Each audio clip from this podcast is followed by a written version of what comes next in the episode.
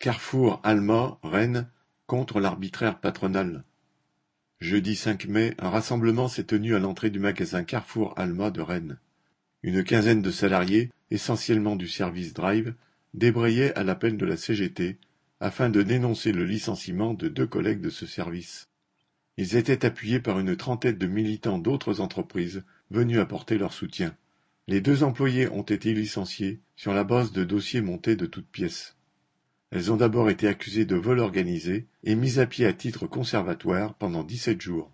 Toutefois, le jour de l'entretien, la direction ne parlait plus de vol, mais, d'un système de connivence entre salariés, sans apporter la moindre preuve d'un quelconque préjudice financier.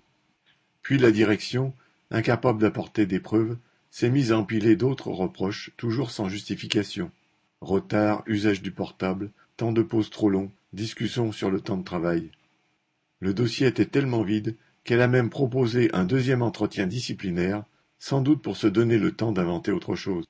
Ces licenciements interviennent alors que le magasin est passé récemment en location-gérance. La nouvelle direction cherche à réduire la masse salariale en se débarrassant d'employés qui étaient présents avant ce changement et qui lui coûtent plus cher. Mais une partie des salariés ont décidé de riposter en refusant ces licenciements. Ces deux heures de débrayage, avec distribution de tracts aux clients, ont montré qu'ils ne laisseraient pas passer l'arbitraire patronal sans réagir.